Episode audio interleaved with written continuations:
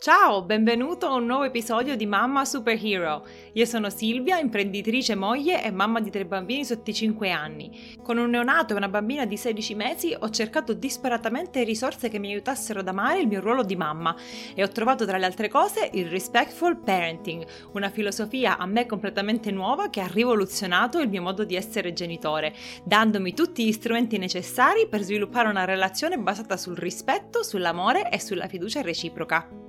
Spero di coinvolgere anche voi e portarvi con me in questo nuovo mondo che è il Respectful Parenting.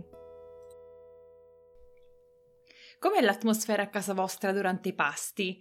Se dico pranzo o cena, come vi sentite? Molti genitori con bambini piccoli possono provare stress o nutrire preoccupazioni perché i bambini non mangiano o mangiano sempre le stesse cose e quindi il cibo diventa un argomento o un motivo di lotte quella che dovrebbe essere un'esperienza familiare piacevole diventa invece un problema. In casa mia siamo riusciti a trasformare dei momenti di panico e frustrazione in momenti rilassati, in cui a tavola ci raccontiamo quello che è successo durante la giornata, ridiamo, mangiamo insieme grazie al Respectful Parenting, ma anche grazie a vari account Instagram gestiti da nutrizionisti, esperti dell'alimentazione, ma anche esperti dei bambini, le lotte a tavola sono diminuite e l'apprezzamento per la buona cucina invece è aumentata. Quando ho iniziato a preparare la bozza per questo argomento ne è uscito un papello lunghissimo perché ci sono davvero tante tante cose da dire. Quindi ho deciso di fare due cose.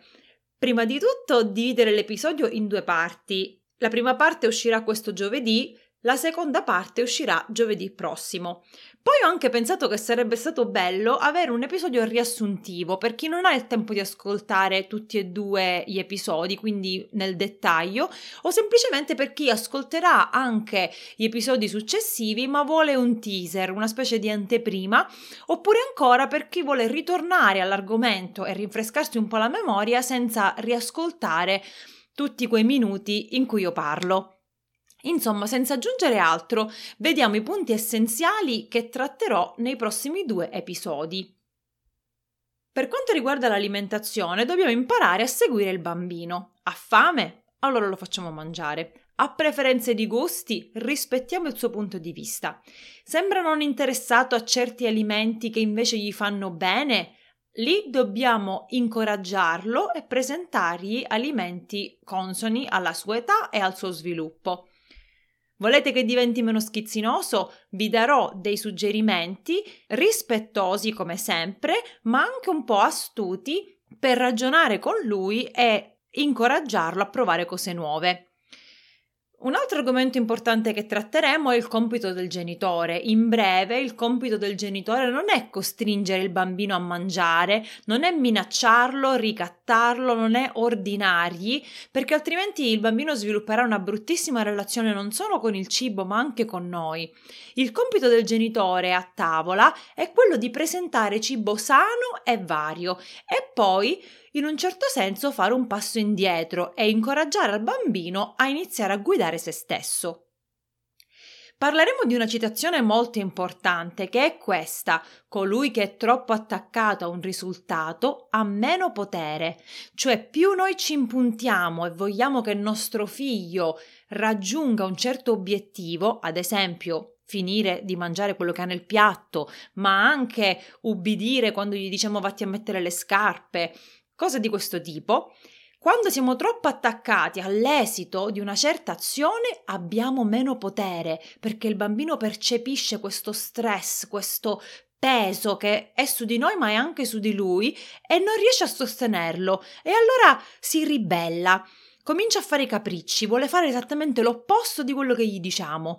Quindi lasciamo un pochettino le redini, cerchiamo di essere un po' più distaccati rispetto al risultato finale e in questo modo avremo più potere e avremo più leadership, più guida nei confronti dei bambini. Per sapere come, restate sintonizzati per il prossimo episodio, dove parleremo anche di cosa è giusto che i bambini mangino come introdurre cibi nuovi quando una cosa non eh, piace o sembra un po' strana, quanto quindi in termini di porzioni, quanto deve mangiare il bambino a qualsiasi età, dal neona- dalla, dall'età di bambino neonato fino a 3, 4, 5, ma anche 10, 12 anni, e quando, quindi in termini di orari, ma anche in termini di lunghezza di un pasto. Vi farò anche degli esempi personali un po' delicati non vi anticipo nulla, ma spero che questo teaser, questa specie di anteprima vi piaccia. Se vi piace fatemi sapere e così ve ne potrò fare anche altre in futuro. Per oggi è tutto, ci sentiamo giovedì.